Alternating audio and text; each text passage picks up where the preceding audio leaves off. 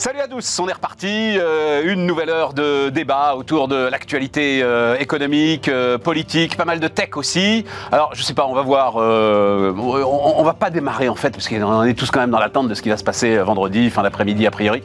Donc peut-être qu'on en dira un mot, ou peut-être que finalement on va attendre et puis on reparlera de tout ça lundi en fonction des décisions du Conseil constitutionnel. Je vous ai fait le sketch sur le référendum hier, retournez-y si vous étiez pas là, et puis voilà, donc on verra. Mais là, j'ai deux interlocuteurs qui s'intéressent beaucoup à ce qui se joue du côté de la tech. Je trouve ces débats, je vous le dis tous les jours, absolument passionnants. Donc on va démarrer avec ça, une notion de souveraineté aussi. Voilà, et puis on verra où le débat nous mène. C'est parti, c'est BE SMART.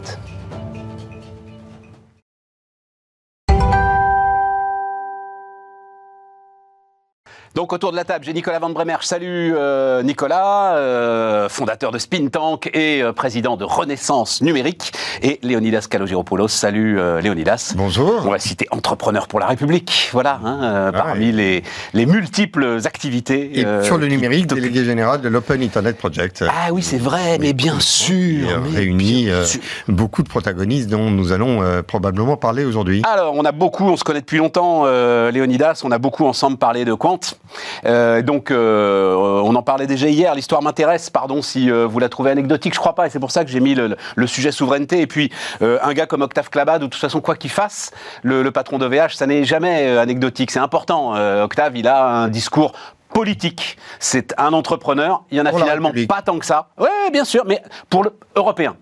N'oublions jamais, et il le dit avec cet accent coupé au couteau qu'il ne coûtera jamais. Oui, mais non, mais ce que je veux dire, c'est il sait d'où il vient, il dit, moi je sais d'où je viens, c'était le communisme en Pologne, j'ai connu ça. Et il sait ce qu'il défend, et il sait absolument, c'est très important, parce que beaucoup semblent l'oublier. Exactement, et donc, alors il y a cette idée déjà de sa boîte OVH, dont il défend, lui, l'idée qu'elle peut être le socle d'un cloud souverain européen, même si c'est contesté, on en a beaucoup parlé ici, notamment avec Guy Mamoumani sur l'hébergement de nos données de santé, hein, qui sont aujourd'hui hébergées par Microsoft. Et là, donc, il fait un pas supplémentaire, d'une certaine manière, à travers un tweet qu'on montrait déjà hier, et puis un accord qui est en train d'être passé avec la Caisse des dépôts, pour essayer de bâtir, alors pardon de le dire comme ça, mais un pack-office, hein, il faut bien encore employer ces termes pour que tout le monde comprenne, dont les premières briques sont donc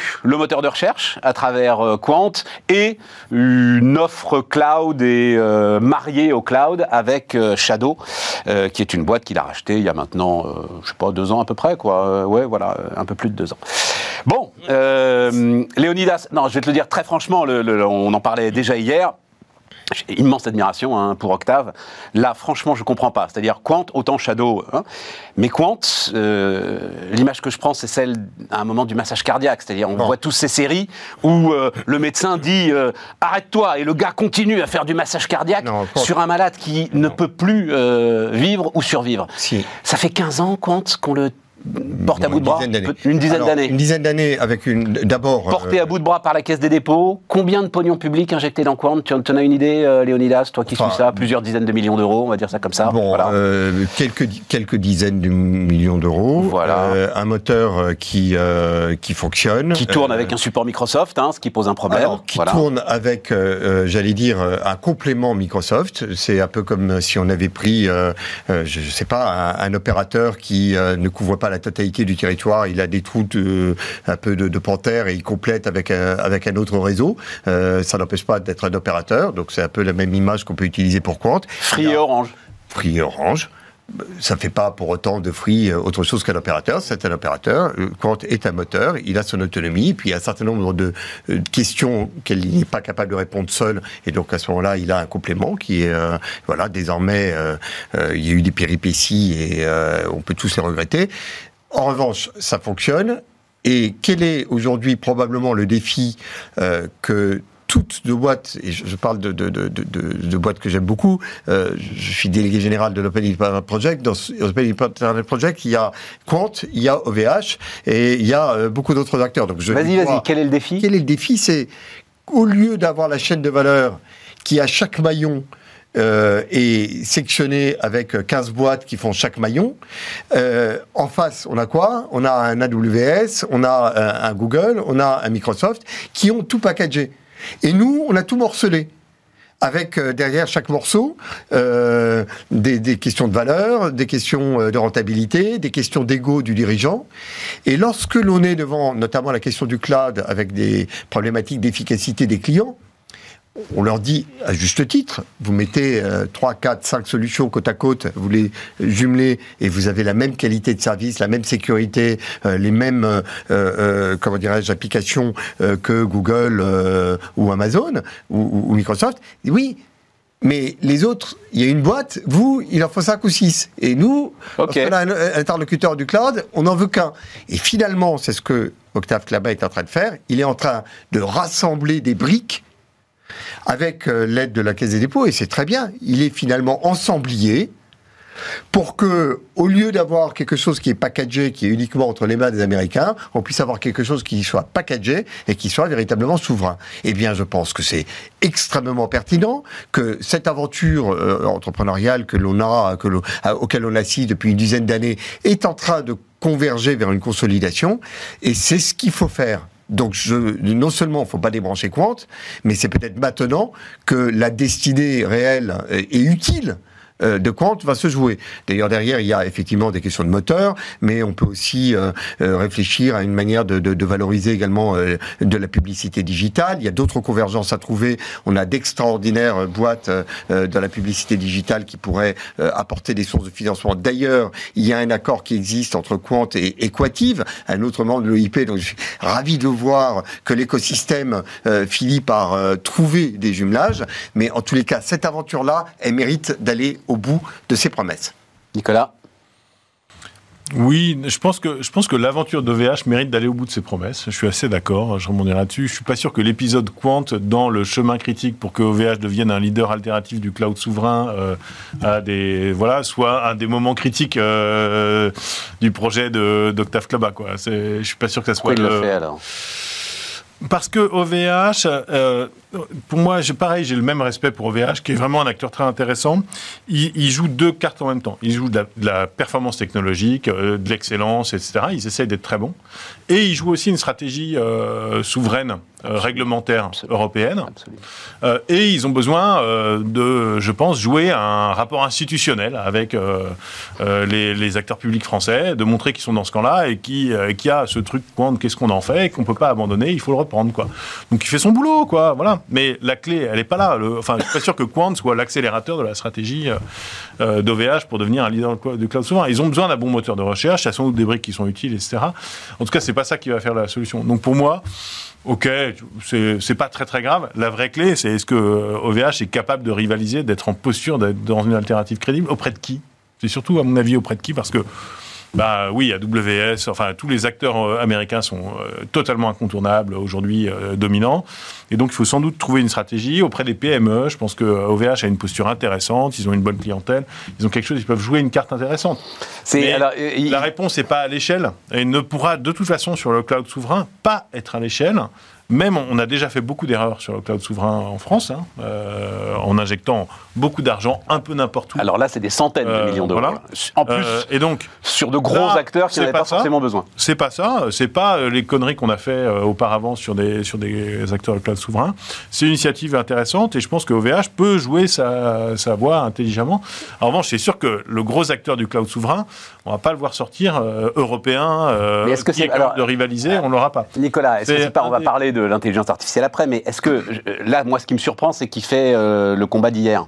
Mais oui, attends, je te donne la parole. On est dessus parce qu'on a travaillé en groupe de travail chez Renaissance Numérique sur le sujet de souveraineté technologique européenne. C'était très compliqué, un groupe de travail, avec autour de la table Orange, La Poste, OVH, Huawei, Meta, Microsoft, Google, voilà. Je ne joue pas les détails, il n'y avait pas Amazon qui ne fait pas partie des adhérents. Très compliqué d'émerger. Mais un des points de consensus sur lesquels on s'est dit, c'est que sur la souveraineté technologique européenne, un des sujets, c'est moins uniquement le cloud et l'espace public ou la gouvernance des contenu et le cloud, c'est d'attaquer les batailles du futur et d'attaquer les batailles critiques. Or, la bataille du cloud, on l'a un peu perdue. C'est très compliqué de rivaliser, même quand on a OVH, et fabriquer des barrières de régulation ne suffira pas à contenir le tsunami, etc. Parce qu'on voit bien qu'ils sont... Et puis affaiblirait l'économie européenne en plus. Enfin, c'est quand même des éléments de compétitivité. En revanche, il faut qu'on se concentre sur les combats du futur, sur les filières d'avenir, les filières qu'on peut refabriquer, qui sont très critiques sur les sujets de souveraineté, les semi-conducteurs. Il y a plein d'endroits où il faut qu'on investisse de manière assez costaude et où on peut travailler à un mélange de protection par de la régulation, d'investissement de manière un peu sécuritaire, etc. Mais le cloud, bon, bah, il faut remonter la pente progressivement et peut-être que dans 5 ou 10 ans, on aura un acteur du cloud européen qui aura rivalisé en essayant de saisir les occasions, l'IA, d'autres endroits où on essaie d'agir un peu structurellement. Léonidas, pourquoi tu n'es pas d'accord ? Non, là où je ne suis pas d'accord, c'est que je pense que Octave Klaba n'a pas besoin de racheter... Qwant pour jouer son rôle institutionnel. D'abord, il pilote... tout à coup, la Caisse des dépôts rentre dans le jeu, quoi. Moi, j'ai pensé furieusement à ce que disait Nicolas. La Caisse des dépôts accompagne Qwant depuis longtemps. Eh bien oui, et donc là, hop, je me rapproche de la Caisse des dépôts à travers Qwant. Oui, mais enfin, ils ne se sont pas découverts à cette occasion. Et Octave Klaba, on a demandé à Michel Paulin de diriger le comité de filière stratégique du cloud. Son rôle institutionnel... Michel Paulin, pardon, je le dis d'un mot, c'est le directeur général de OVH. Hein. De OVH. Bon, non, je pense pas. Je pense que tu l'as redit à l'instant. Dans le cloud souverain, on a mis des centaines de millions d'euros. En pure perte. On doit très largement dépasser le milliard. Il y a quelques dizaines de millions qui ont été mis dans Qwant. Le résultat, au regard de l'investissement qui a été réalisé, il y a l'investissement privé également, d'ailleurs. Il n'y a pas que les investissements publics. Le résultat est totalement honorable. Et je ne souscris pas à l'idée que c'est la bataille d'hier. Non, je ne crois pas. Je crois, d'ailleurs, on voit bien que avec ChatGPT, on a avec des outils d'intelligence artificielle d'autres solutions qui viennent concurrencer les moteurs qui étaient supposés être en lead et totalement incontestables. Les choses qui sont totalement incontestables et terminées à jamais. Pardon, mais je crois que tous les entrepreneurs qui sont dans notre pays et on en fait partie savent que l'histoire écrite d'avance. C'est une histoire qui n'existe pas. Ils ont les mêmes, hein, tu sais...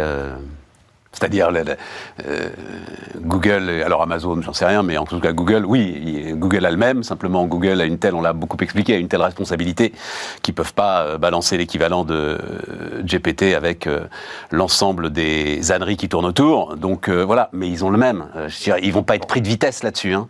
Oui, enfin, c'est nous qui, sur le moteur de recherche, allons être à nouveau complètement dépassés. Bon, enfin, je regrette que la capacité qui existe d'avoir, effectivement, de l'intelligence artificielle qui concurrence les moteurs de recherche soit pas une voie sur laquelle nous serions positionnés nous, Tu sais, il y a Bruno Maisonnier qui vient nous voir régulièrement et qui explique. Donc il est, lui, Another Brain, AI, il est à fond là-dessus sur l'intelligence artificielle en France et qui explique le parcours du combattant. T'as donc plus de 50 milliards dans un plan France Relance, avec un entrepreneur à la tête, en plus Bruno Bonnell, etc. Et tout. Mais quand tu passes une demi-heure avec lui et qu'il t'explique le parcours du combattant pour aller gratter... Voilà, le parcours du combattant ce matin, très bien le parcours du combattant, j'en ai même fait un métier, mais simplement que ce n'est pas le seul... le parcours du combattant d'un entrepreneur, c'est d'avoir les bonnes idées, de trouver des actionnaires et éventuellement d'aller trouver les 10... c'est fou que tu aies un lac de pognon, les entrepreneurs, et que, que ça se branche pas. Quoi, voilà. Oui, enfin, heureusement aussi que la BPI, que Bruno Bonnell, que l'Agence de participation de l'État regarde les dossiers, les analyse, vérifie que ça tienne la route, parce que sinon on peut arroser du sable. Ah tiens, c'est le gars qui me dit on fait pas un appel d'offres pour les taxis de la Marne qui me dit ça là maintenant. Mais je pense qu'il y a bien entendu la nécessité de regarder les dossiers dans lesquels on met de l'argent. Enfin, c'est notre argent, c'est de l'argent, on met pas de l'argent en pure perte d'ailleurs. Mais tu fais pas d'appel d'offres, tu fais pas d'appel d'offres sur l'innovation. Ah ben oui, mais là c'est ça ce qui se passe. Non, c'est pas des appels d'offres, c'est regarder les dossiers. Maintenant, quelle est la compétence, quelle est la capacité effectivement pour des gens qui viennent souvent et principalement de la fonction publique de trier les beaux dossiers des mauvais dossiers. Généralement, et c'est pour ça que je pense que la bonne démarche, c'est d'avoir un attelage d'acteurs privés qui viennent démontrer que en tant qu'investisseur avisé, eh bien, il croit dans le projet, et à ce moment-là, les partenaires publics ont les 10, 20, 30% qui restent. Faire le chemin de l'autre côté, c'est accorder beaucoup de foi en l'État dans sa capacité de clairvoyance. Vraiment, je le pense. Enfin, maintenant qu'il faille faciliter les connexions entre l'État et les entrepreneurs, bien entendu. Mais on a fait du chemin quand même hein, là-dessus. Non mais il n'est pas fini. Mais c'est le truc que je répète sans arrêt, donc pardon à ceux qui regardent cette émission. Je trouve... Enfin, ça devrait être affiché, martelé, affiché en permanence. Nous sommes 12 ans après le grand emprunt de Nicolas Sarkozy. Il reste 20 milliards d'euros qui n'ont pas été dépensés. Quand on raconte, et on va continuer à le faire, la vitesse de la course technologique, 20 milliards d'euros dorment depuis 12 ans.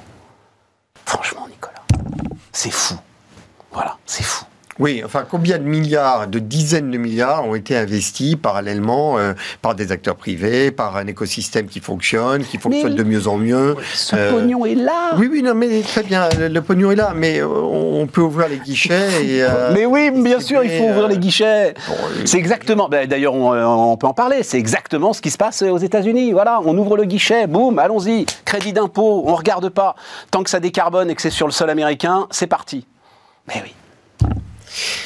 Oui, enfin, je ne sais pas dans quelle mesure on peut reprocher à notre État de ne pas dépenser suffisamment. On vit... Attends, parce que Bruno Le Maire...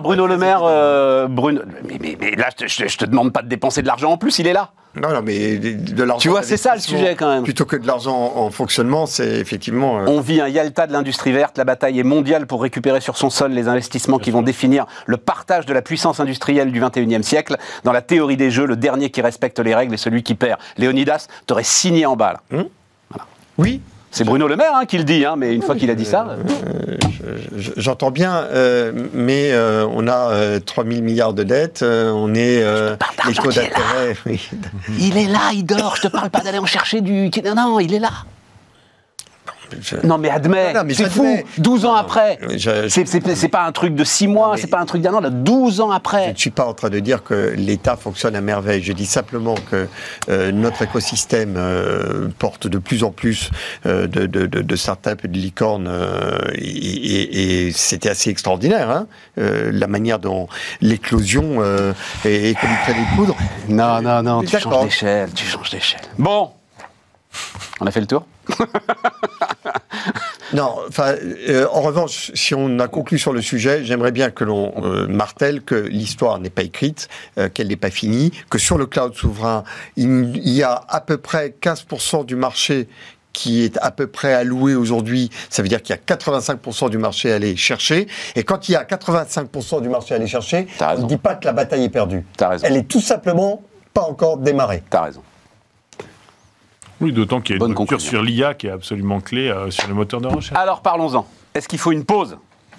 Donc, je vous ai envoyé, parce que ça m'a intéressé, donc tu vas me dire, ça t'a fait sourire que je cite Éric Sadin, alors que je ne connaissais pas, mais c'était un point de vue dans le Figaro, Nicolas. Et donc tu me dis, non mais c'était intéressant ce que tu me disais, c'est-à-dire que c'est à travers cette demande de pause pour l'IA, tu dis il y a une alliance entre les gars du transhumanisme et les gars de la décroissance, quelque chose comme ça. Hein. Ouais, un petit peu, ouais. Ouais. Bah, en fait, quand vous regardez la tribune qui fait le grand appel à une pause de 6 mois, un moratoire de 6 mois sur l'IA et ça, qui est initié par, autour d'Elon Musk et ça, là, 80% des signataires, c'est les deux écoles de la Silicon Valley, c'est les gens du long terme, hein, donc c'est la rupture très profonde, etc. Donc transhumanisme, Google, etc. Voilà. Ouais. C'est vraiment ceux qui croient dans un horizon du transhumanisme avec une rupture qui va advenir, avec l'idée de l'avènement d'une artificial global intelligence ou general intelligence, avec vraiment cette vision très forte et qui ils sont toujours un peu technoprophètes, c'est-à-dire qu'il faut qu'ils renforcent leur récit, qu'ils lui donnent de la force, parce que c'est ça qui apporte de l'argent et de l'investissement dans leur technologie et qui donc permet la promesse d'advenir. Si Elon Musk explique que en fait on est arrivé à une phase de plateau de la technologie, évidemment le cours Tesla vaut plus 585 millions de milliards. milliards de dollars, et tout s'effondre, et qui dit, bah oui, non, mais là, maintenant, la bagnole électrique, c'est optimisé, tout va bien, et je m'arrête là. Évidemment, tout s'arrête, quoi. Hein. Donc, lui, il a besoin que l'horizon soit dingue, et de faire peur. Et il est donc allié objectif des technocritiques les plus virulents, qui en gros sont plutôt des capitalisto-critiques et qui expliquent que c'est l'avènement de la fin du monde, c'est la domination des entreprises capitalistes et leurs projets, etc. Ils sont assez alliés et voilà, ils se posent pour révéler le pouvoir. Ouais, voilà, c'est ça. Donc la vérité, forcément, elle est un peu quelque part entre les deux. Bon, attends, je vais lire ce qu'il dit quand même, donc Eric Sadin, depuis une quinzaine d'années, parce que quand même le truc m'a intéressé. Depuis une quinzaine d'années, nous sommes entrés dans l'ère des technologies dites de l'exponentiel. J'ai bien aimé ce mot-là. C'est-à-dire le fait qu'une cadence indéfiniment croissante rythme les développements technologiques sur le principe selon lequel, un peu ce que tu décrivais, c'est l'industrie du numérique qui donne le ton et la société qui se doit de composer bon gré, mal gré avec toutes ces innovations. Voilà, et il dit qu'il n'y ait pas que ce soit des entrepreneurs et des ingénieurs qui mènent cette course, et qu'il n'y ait pas du côté de la société civile une mobilisation à la hauteur des enjeux devrait nous interpeller. Non mais je pense que tout ça est... L'ère de l'exponentiel, c'est pas mal. Hein. Non mais c'est frappé du saut du bon sens, et derrière effectivement cette question, il y a la citoyenneté entrepreneuriale et la citoyenneté politique. La citoyenneté entrepreneuriale, c'est il y a un besoin, j'ai une idée et je m'empare de ma liberté d'entreprendre pour la développer et je l'apporte à la société et, dans l'environnement, dans l'énergie, dans le numérique. Et puis, il y a l'autre version plus régulatrice qui consiste à dire quand il y a un problème, on a des instances démocratiques et on se réunit, on délibère et on fait de la norme. On sait faire de la norme en France. Ah, ça. Ça, s'il y a une chose qu'on sait faire, c'est de la norme. Et assez spontanément, dès qu'il y a un problème, on se dit, où est la loi ? On va faire une loi. On va faire une loi sur l'environnement, on va faire une loi sur le numérique, on va faire une loi sur l'énergie. Et quand il y a un problème, on va faire une loi sur le logement. Et pas, on a un problème... Qu'est-ce que font les entrepreneurs ? J'ai développé Entrepreneur pour la République pour ça. Bon. On dit, on a un problème, quelles sont les solutions ? Pause pour l'IA alors, oui ou non ? Simplement, il y a un moment où les deux univers doivent se croiser, se rencontrer. Lorsque l'innovation va effectivement, je reprends le terme, à une vitesse exponentielle, qu'à un moment donné, les autorités politiques, les autorités de délibération, les instances de délibération s'emparent du sujet en disant, bon, vers où on veut aller ? Je pense que c'est sain, c'est légitime. Et lorsque l'un va trop vite par rapport à l'autre, c'est peut-être une des premières fois d'ailleurs où c'est la dynamique d'entreprise qui va plus vite que le politique. Généralement, le politique a mis des normes partout et a réussi à quelque part étouffer l'innovation. Léonidas, ta conviction, là, il faut marquer une pause, il faut justement réguler à vitesse grand V pour répondre de manière exponentielle à cette croissance exponentielle. Il faut, en tout état de cause, que l'on s'en du sujet et que l'on prenne la mesure de la transformation sociale que ce sujet implique. Est-ce qu'il faut arrêter le progrès pendant 6 mois ? Je ne crois pas qu'on sache arrêter le progrès. Donc je trouve que l'appel à la pause n'est pas raisonnable. Si on fait une pause en Occident, ça continue en Asie. Bon, donc je trouve que l'appel à la pause n'a pas d'intérêt. Il faut que la réflexion de la société se dise, voilà, il y a des choses soit au même rythme. Plus urgente que de savoir comment on va régler les retraites, c'est de savoir comment on va intégrer dans nos corps sociaux et dans toutes nos entreprises la révolution de l'IA. Oui, ça c'est une urgence et ça mérite que l'on se relève, retrousse les manches très rapidement. Ouais. Nicolas ? Oh, la pause, c'est une réponse. C'est un jeu de RP, de relations publiques fait par les transhumanistes pour dire c'est hyper important. Attention, c'est tellement important qu'il faudrait qu'on s'arrête. Et ça, c'est marrant, ça me fait penser beaucoup à Hartmut Rosa, qui est un sociologue et philosophe, qui a écrit un bouquin sur l'accélération, qui a eu beaucoup de succès. Et puis, pour répondre à l'accélération, hein, qui est en gros le changement social va plus vite que les structures, et donc ça met tout le monde en stress. Hein, bon, on connaît notre société connaît bien. européen. C'est exactement ce qu'on est en train de vivre. Et c'est exactement ce qu'on est en train de vivre, sauf qu'en fait, là, ça joue sur une peur. Il n'y a pas une réelle accélération de la transformation sociale. On est un peu à l'irruption d'une technologie qui est adoptée, c'est l'IA générative, c'est qu'une petite couche émergente de l'IA, qui est très parlante à tout le monde et qui est une zone d'expérimentation qui est très insatisfaisante. Sur ChatGPT, il y a un taux de churn énorme. On commence à utiliser, arrête. C'est un bac à sable. C'est un énorme bac à sable. Voilà. Et donc, c'est l'arrivée de l'iPhone, quoi. Ça a l'air génial, ce truc. C'est pas encore bien, mais ça a l'air dingue. Enfin, ça s'est bien installé. Ah, mais... Bien sûr, c'est l'arrivée de l'iPhone. C'est sans doute beaucoup plus tellurique et profond que l'arrivée de l'iPhone. L'arrivée de l'iPhone a bousculé, le smartphone a bousculé toutes les chaînes de valeur. Évidemment. A mis la connaissance dans nos poches, a changé une économie intégrale. On est sur ce niveau, voire plus en termes de tellurique. Mais on est 3 mois après la présentation de l'iPhone. Donc, il ne faut pas non plus tout changer, etc. Et il faut plutôt prendre la mesure de ça, construire les écosystèmes, se dire comment on va se saisir, que se dire on va faire une pause.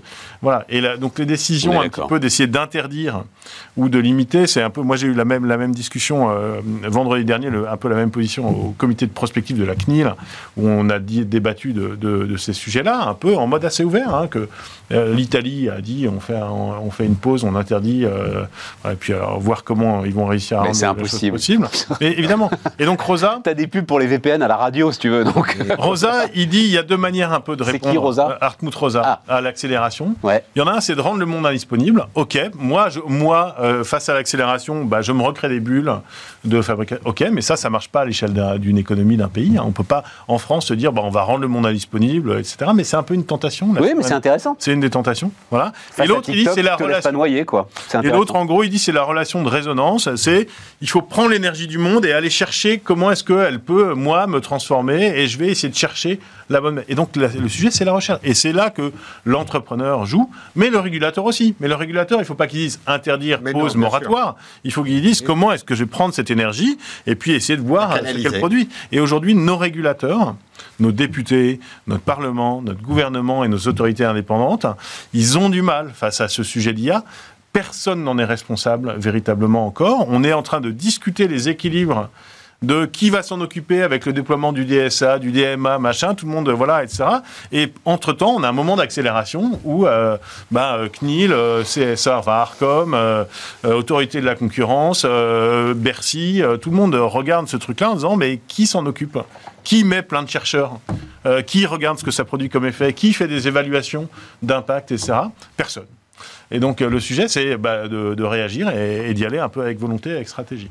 On marque une pause, on continue cette discussion.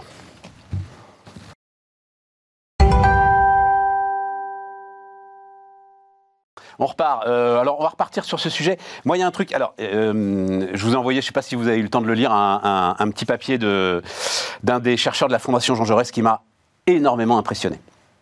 Il dit, en gros, très très rapidement, ils ont fait une étude, donc la Fondation Jean-Jaurès, basée sur deux éléments.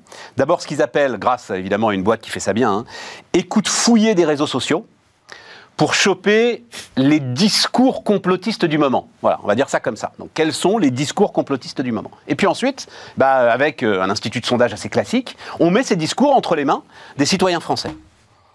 Et là, on tombe de notre chaise. 42% des personnes interrogées valident l'idée selon laquelle les élites ont pour projet d'instaurer une dictature climatique.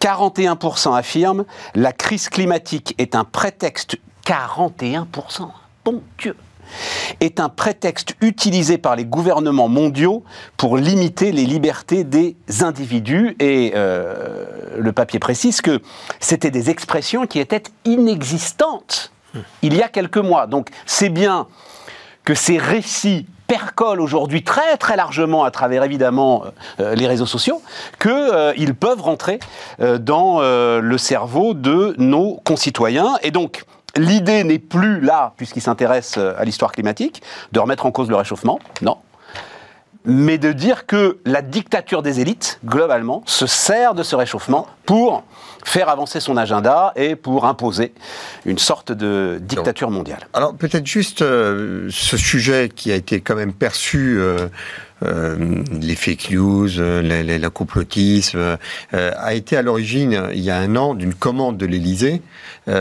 sur des états généraux du droit à l'information. En disant, il va falloir que l'on trouve, devant la multiplication des canaux de communication, une manière de distinguer ce qui est un peu estampillé information du reste. Que quelque part, la vérité ne soit pas une opinion parmi d'autres. C'est par rapport à l'idée qu'il faut s'arrêter 6 mois sur l'IA. La commande de l'Élysée est venue il y a 1 an. L'agenda des états généraux des droits à l'information est repoussé de trimestre en trimestre. Et c'est supposé être la régulation des réseaux sociaux. Et ben voilà. Donc la régulation de l'IA, je m'interroge sur la question. Mais c'est comme le pognon du grand emprunt, mon cher Léonidas. 6 mois, 6 mois suffiront. Peut-être qu'il va falloir que des entrepreneurs finissent par s'intéresser à la manière de faire avancer plus rapidement. Eh ben je vais te dire un truc là-dessus. Oui. Il y a là, j'étais en train de le lire là, un éditorial très inquiet du quotidien Le Monde autour de. Alors ils reprennent en fait ce qui s'est passé avec le. Toi tu connais le nom, je l'ai oublié. Il y a le GPT de l'image quoi. Qui s'est répandu très très largement. Voilà, Midjourney qui s'est répandu très très largement là depuis. Je pense moi au contraire, parce que je suis sous. C'est Léonidas qui percole en moi en fait, c'est pas les complotistes. Je pense au contraire que c'est une chance extraordinaire pour les journalistes. Je pense que Le Monde, marque de référence, devrait se réjouir de ce que. À nouveau, on va se tourner vers les marques et je peux vous assurer que... Licence, bien entendu. Et on va retrouver en fait l'essence de notre métier. Les références. Absolument. Et il faut effectivement que l'on ait des repères. Et c'est les marques qui seront les repères. Seront des repères, et seront des repères de l'information vérifiée, de l'origine un peu qualifiée de ceux qui s'expriment, et du tri entre je ne sais plus qui nous explique que les pyramides sont des relais de télécom, et le reste. Non, mais tu sais, je faisais le parallèle entre ce qui se passe en ce moment dans le retail, du côté de la mode, et l'ensemble de ces enseignes qui ferme, et ce qui nous arrive. Ça peut sembler saugrenu, et pourtant non. Parce qu'en fait, à partir du moment où tu te mets à... Tous se mettent à vendre le même t-shirt chinois pourri, 2 euros, qui fera 3 lavages et qui ensuite devra partir à la poubelle. Et bien, les gens sont partis assez spontanément aller chercher des habits de qualité vers des marques qui leur fournissaient des habits de qualité. Et je pense que pour l'information, il va se passer la même chose, mesdames, messieurs, les apprentis journalistes par exemple, à partir du moment où vous serez impitoyables sur le fond, eh bien, vous serez un repère et vous retrouverez la valeur que nous avions collectivement tendance à perdre depuis 10 ans. Non, voilà. Mais l'exigence est probablement plus élevée que jamais sur les journalistes. C'est effectivement l'occasion de retrouver ces lettres de noblesse. Tout à fait. Et c'est probablement effectivement la meilleure réponse. Maintenant, le ravage que ça fait dans la société est très profond. C'est vrai qu'il y a, le fait de penser qu'il y a un grand complot des élites pour verrouiller le reste de la société. 40%, c'est effectivement une proportion qui Nicolas nous interpeller. Non, mais c'est pas le grand ravage des réseaux sociaux qui produit les 40% de complotistes. Bah, ça va vite quand même. Il y a un écosystème d'information qui marche pas bien, mais qui est aussi un problème d'offre, c'est-à-dire que effectivement de réponses journalistiques, mais qui ont du mal à suivre le rythme de transformation, d'évolution. Mais derrière ça, il y a surtout une angoisse existentielle de Français qui est très profonde, où ils se sentent prisonniers. Voilà. Et nous, dans toutes les études qu'on fait, là on en sort une la semaine prochaine sur les Français et les mobilités, on a des niveaux qui sont pas au même niveau, sont un peu plus bas. En général, on tombe sur un gros tiers de Français qui se sentent, qui ont été étudiés notamment par un think tank qui s'appelle Destin commun et qui on a travaillé sur cette étude sur les mobilités. Il y a 2 familles, il y a ce qu'on appelle les identitaires, qui sont un repli identitaire, et il y a ceux qui se sentent laissés pour compte du mouvement. En gros, ces deux groupes-là forment un gros tiers de la société. Ils sont en train de se sortir. C'est la France des gilets jaunes améliorés. Non, mais je comprends ça, aucun problème. Voilà. Ben, oui, mais tu les retrouves. Alors, quand tu après, tu leur mets une différence. Il y a une différence en disant je suis piégé. Le discours globalement des gilets jaunes, je suis piégé par ce qui est en train de se passer, oui. Et de dire c'est un complot mis en place par des. Ils ne le disent pas. Ils disent qu'ils sont d'accord avec quelque chose qu'on leur. En fait, ils ne le disent jamais spontanément. Oui. Alors, voilà. Mais effectivement, typiquement, on leur dit la voiture électrique, ils n'y croient pas. Ils disent la voiture c'est une connerie, etc. Il y a plein de choses. Mais il y a tu comprends, il y a une différence entre dire la voiture électrique c'est une connerie, ce qui est peut-être vrai d'ailleurs. Ouais. Il y en a d'autres bien informés sur l'automobile qui le disent. Et c'est un complot. La voiture électrique est un complot des élites. Oui, mais en fait ils ne le disent pas. Attention à la méthodologie de cette étude. Ils ne disent pas spontanément les élites sont en un machin. D'accord. Ils disent je suis plutôt d'accord avec l'idée que les élites cherchent à nous instrumentaliser et à agir sur nos libertés, nos comportements. Et ça, on est assez d'accord. On a fait un autre travail chez Renaissance Numérique l'année dernière de prospective, et on est tous assez d'accord sur le fait qu'il y a un scénario de contrainte des libertés publiques dans un moment de transformation qui fait peur à tout le monde. Et pas que aux laissés-pour-compte et aux identitaires. Hein. Il fait peur à beaucoup de monde. Ah, mais c'est le scénario de l'autonomie. C'est le scénario... mais il faut le répéter quand même. Le dirigisme technologique. C'est le scénario du principal aujourd'hui orateur sur ces questions qui s'appelle Jean-Marc Jancovici. Très clairement, son scénario à lui, c'est bien à un moment un scénario. Ah bah oui, bien sûr, de restriction des libertés radicales, évidemment. Et donc, c'est pas complètement. Tu vois, il faut pas qu'on évidemment, quand tu mets devant des gens des phrases comme ça, ils vont dire, il faudra regarder. Ils vont pas tous dire, oui, je suis à fond à bloc, c'est moi qui le dirais, etc. Ils vont dire, je suis plutôt d'accord. Oui, je suis plutôt d'accord. Oui, et ça progresse. Effectivement, ça progresse. Si ça sort de petites poches de la société très marginalisée, etc. Un gros tiers des Français, c'est pas rien. Hein. C'est un gros tiers des Français, c'est très embêtant. Voilà. Et donc, pour moi, on est au moment d'un creux. C'est-à-dire qu'on a un creux cognitif sur l'intelligence, sur l'écosystème médiatique, les réseaux sociaux, etc., où on est face à une révolution où on a du mal à répondre en termes d'offres, mais on est en train d'évoluer. Et on a un creux en termes de réponse de marques et d'entreprises qui ne savent pas proposer pour le futur, qui ne proposent pas de solution d'émancipation aux gens, intelligente, positive, engageante, qui marche. Dans les mobilités, c'est criant. Qui propose un truc qui permet à quelqu'un de se sortir de l'ornière avec une vision de long terme dans laquelle on peut croire? Pour quelqu'un qui est en zone périphérique de ville, aujourd'hui, qui a besoin de bouger, aujourd'hui, l'angoisse prévaut. Disons que la réponse est un peu complexe. Voilà. Mais la réponse est complexe. En revanche, si je te dis Volkswagen avec les carburants de synthèse, tu vas me dire que la réponse est un peu complexe. Si on regarde dans 10 ans, on peut faire confiance au génie capitaliste, aux marques et aux investissements qu'on est en train de faire, mais il va falloir emmener les Français et ça va arriver. Mais on est aujourd'hui dans un creux cognitif compliqué, une angoisse énorme. On n'a pas de solution et du coup on a une dominante énorme de la crise et ça. Mais il va falloir sortir les gens de l'ornière par de la proposition entrepreneuriale, quoi. Oui, mais il n'y a pas uniquement un creux cognitif. Il y a, j'ai adoré voir Go Entrepreneur ou Tech for Good. C'était Tech for Future, je crois, organisé par la Tribune. Mais ce sont les entrepreneurs qui parlent aux entrepreneurs. Ouais. Il y a un écosystème d'entrepreneurs où ils sont. Mais il va falloir séculariser la parole des entrepreneurs. On ne peut pas rester dans nos cloîtres à parler entre nous. Et j'adore BE SMART et je pense que les gens qui nous regardent sont principalement dans la communauté des entrepreneurs. Ah, je te le confirme. Ouais. Or, la vérité de ce que nous portons en tant qu'écosystème, ça intéresse bien sûr les entrepreneurs et c'est très bien, mais ça intéresse d'abord et avant tout le reste de la société. Oui. Or, ce canal-là n'a pas encore été organisé. Il faut qu'on s'en occupe. C'est personne d'autre qu'à nous, hein. Et les seuls responsables du fait que ça ne soit pas encore mis en place, c'est uniquement nous.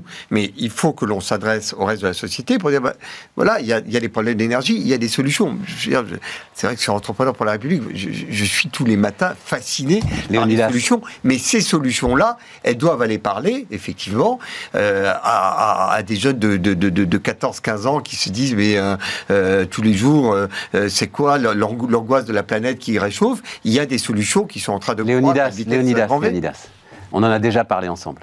après 20 ans en commun à avoir porté... Moi... Non, attends, je veux juste dire, parce que ma formidable Sibylle en régie va retrouver l'image, c'est le sondage Nocom de Pierre Giacometti, sur, c'est les deux courbes, il y en a une qui monte, une qui descend, Sibylle, sur est-ce qu'il faut protéger les emplois qui existent, ou est-ce qu'il faut essayer de transformer les emplois pour les rendre plus efficaces et face aux nouvelles technologies. Le résultat, c'est qu'après 10 ans à tes côtés, à penser qu'effectivement l'entrepreneur, en portant sa parole absolument partout, et Dieu sait qu'on peut faire beaucoup de reproches à Emmanuel Macron, mais il a aidé à développer très très largement la parole de l'entrepreneur, et bien le résultat, c'est ça.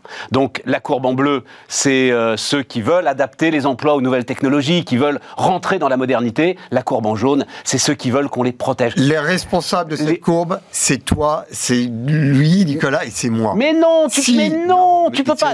Ça fait 10 ans que tu te bats avec toutes tes forces, Léonidas. Oh non. Pas assez. C'est que ça ne marche pas. C'est que notre pays n'en veut pas. Non, pas du tout. C'est que l'on n'a pas assez fait le job, et je m'en fais le reproche à moi.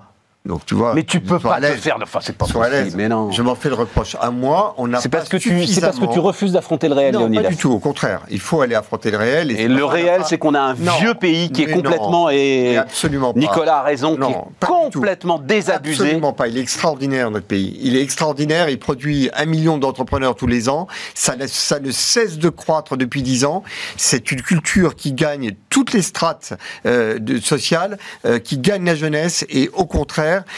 Nous avons besoin d'organiser, et il va falloir qu'on le fasse, le dialogue entre le sentiment d'angoisse des Français sur des besoins qui ne sont pas pourvus, et apporter des solutions, et qu'ils découvrent que les solutions, c'est pas une loi au Parlement, un décret, une administration, mais effectivement des membres de leur famille, des cousins, des gens qu'ils connaissent, qui ont inventé une solution et qui ont travaillé non pas 35 heures par semaine, mais 35 heures par jour à les faire aboutir pour que les solutions soient là. Moi, j'ai des gens qui vont collecter la chaleur dans des déchetteries et amènent la chaleur là où on en a besoin pour utiliser toute l'énergie, comment elle s'appelle, l'énergie qui part dans la nature. Il y a l'équivalent de 20 centrales nucléaires qui partent tous les ans dans l'air de chaleur. Il y a 10 ans qu'on est ça, il y a 10 ans, c'est pas à l'échelle, on a déjà parlé, c'est pas à l'échelle. L'ensemble de ces initiatives merveilleuses. Mais non, il y a des choses extraordinaires. Et le temps tourne. On récupérait le métal. Mais non. Bon, bref.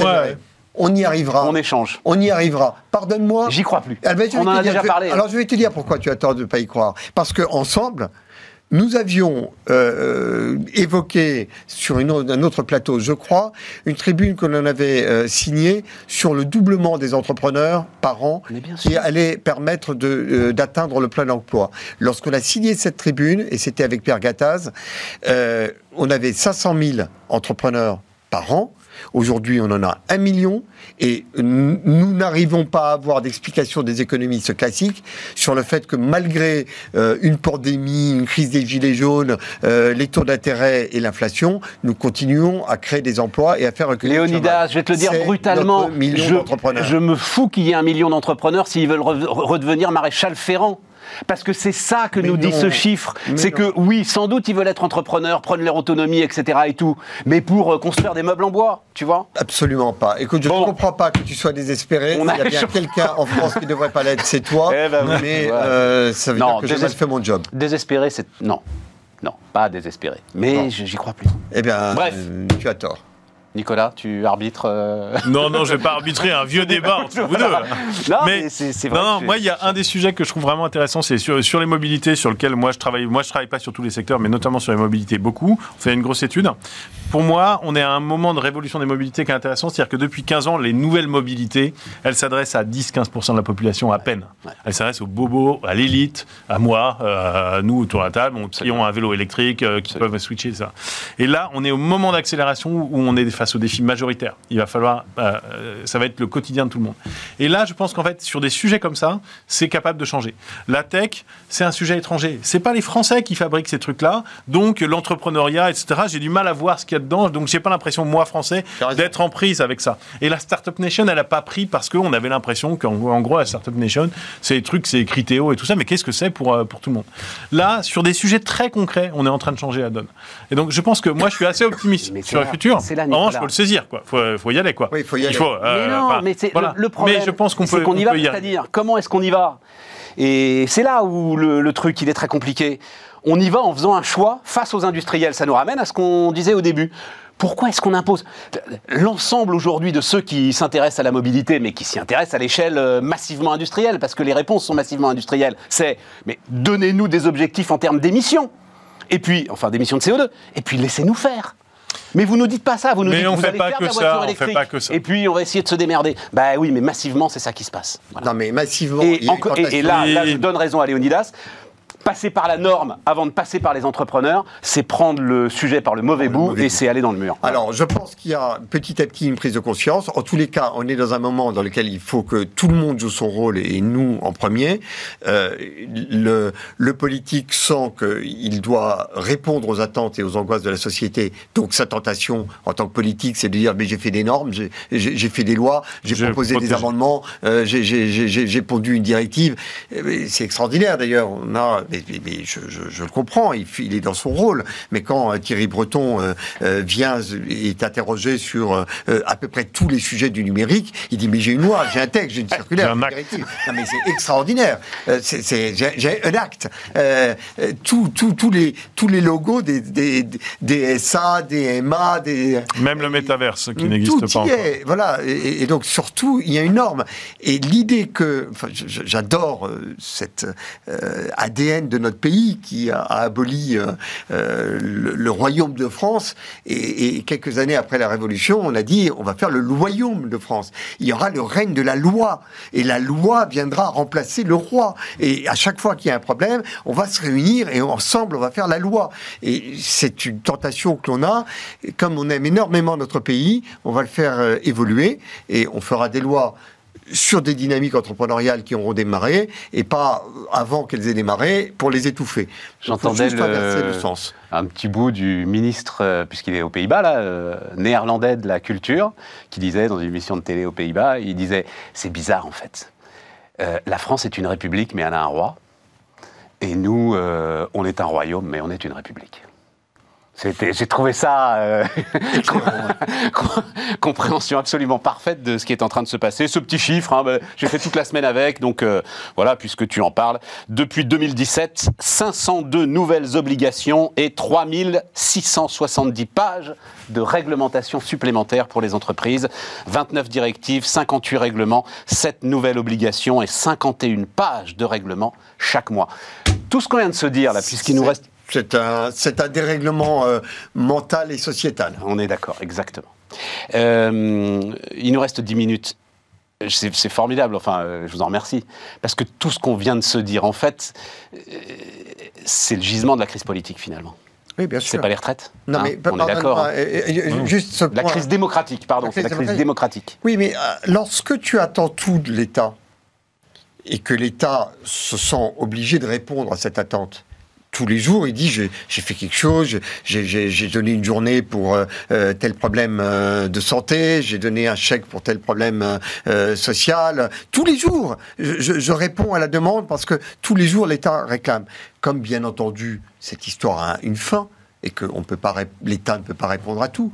Il y a un moment où l'attente devient une frustration et la frustration devient de la violence. Donc, de l'attente naît naturellement le fait mais vous n'avez pas fait votre job.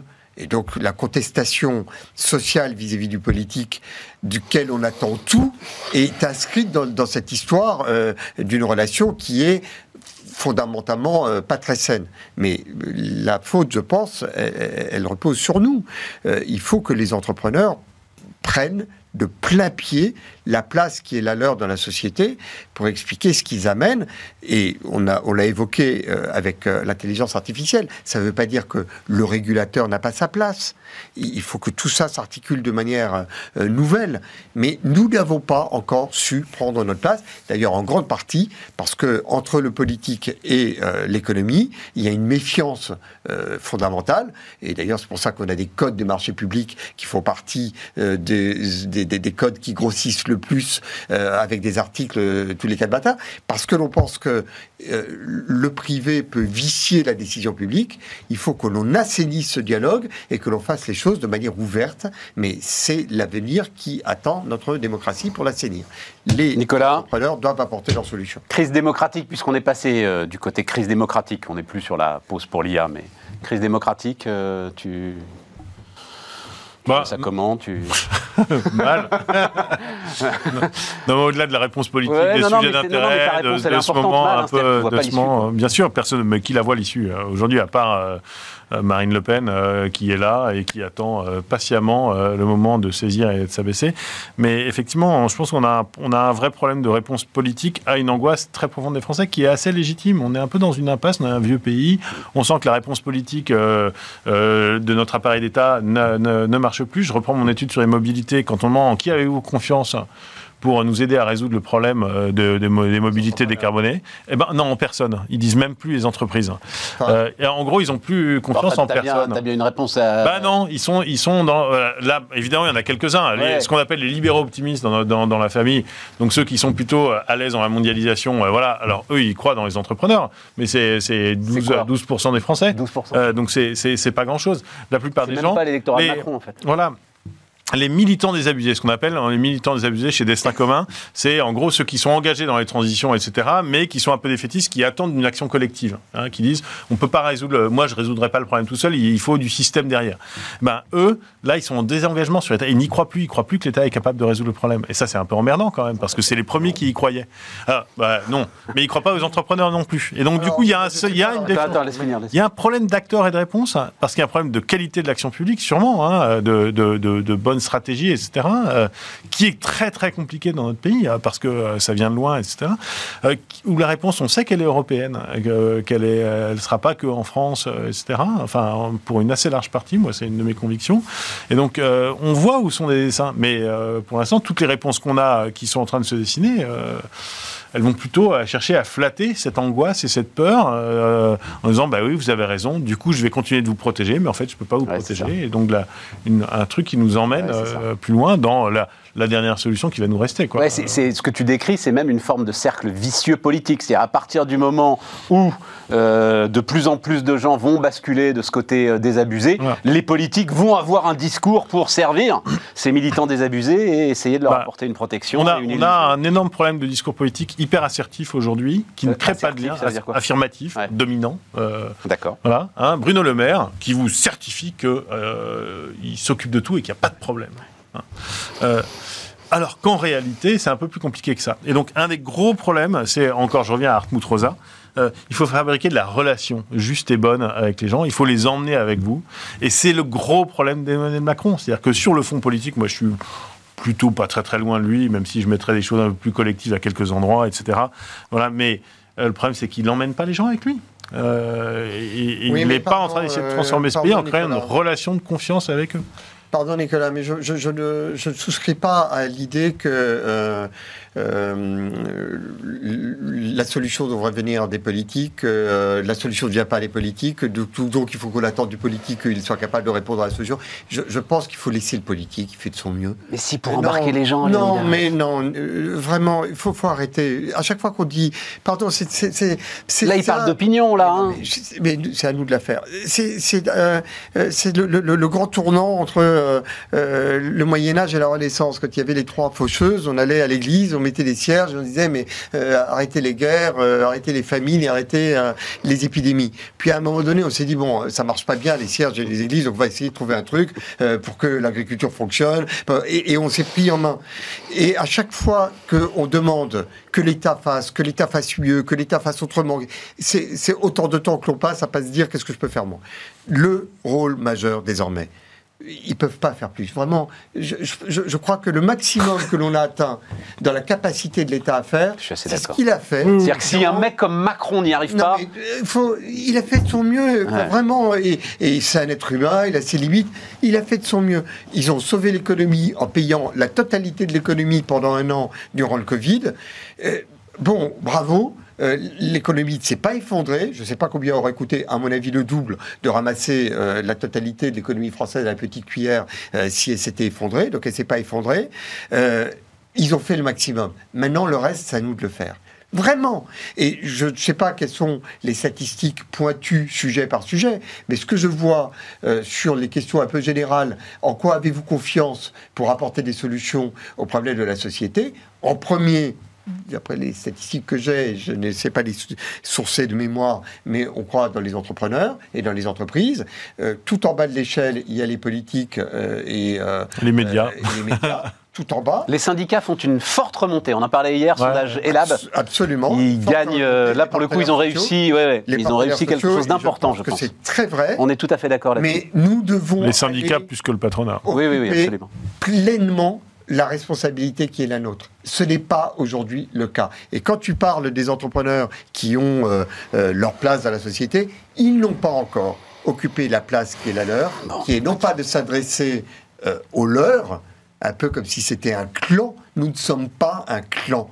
Nous sommes l'avant-garde de la citoyenneté. Et la citoyenneté, elle n'a pas de clan. Elle a un pays, elle a une société, elle doit de plein pied occuper sa place.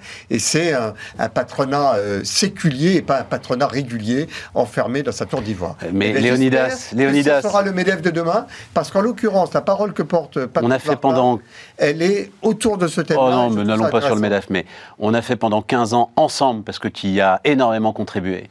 La chaîne des entrepreneurs dont le slogan était « La France a tout pour réussir », force est de constater qu'on avait une audience un tout petit peu inférieure à TF1, tu vois, voilà. Et bien, donc c'est là où je prends encore une nouvelle fois une perfusion de ton optimisme et ça me fait beaucoup de bien. Eh bien, mon optimisme mais j'ai des doutes. Est entier pour une seule et unique raison, c'est que je pense qu'on n'avait pas encore trouvé les bons outils, ce qui veut dire que le reste de l'histoire est à écrire.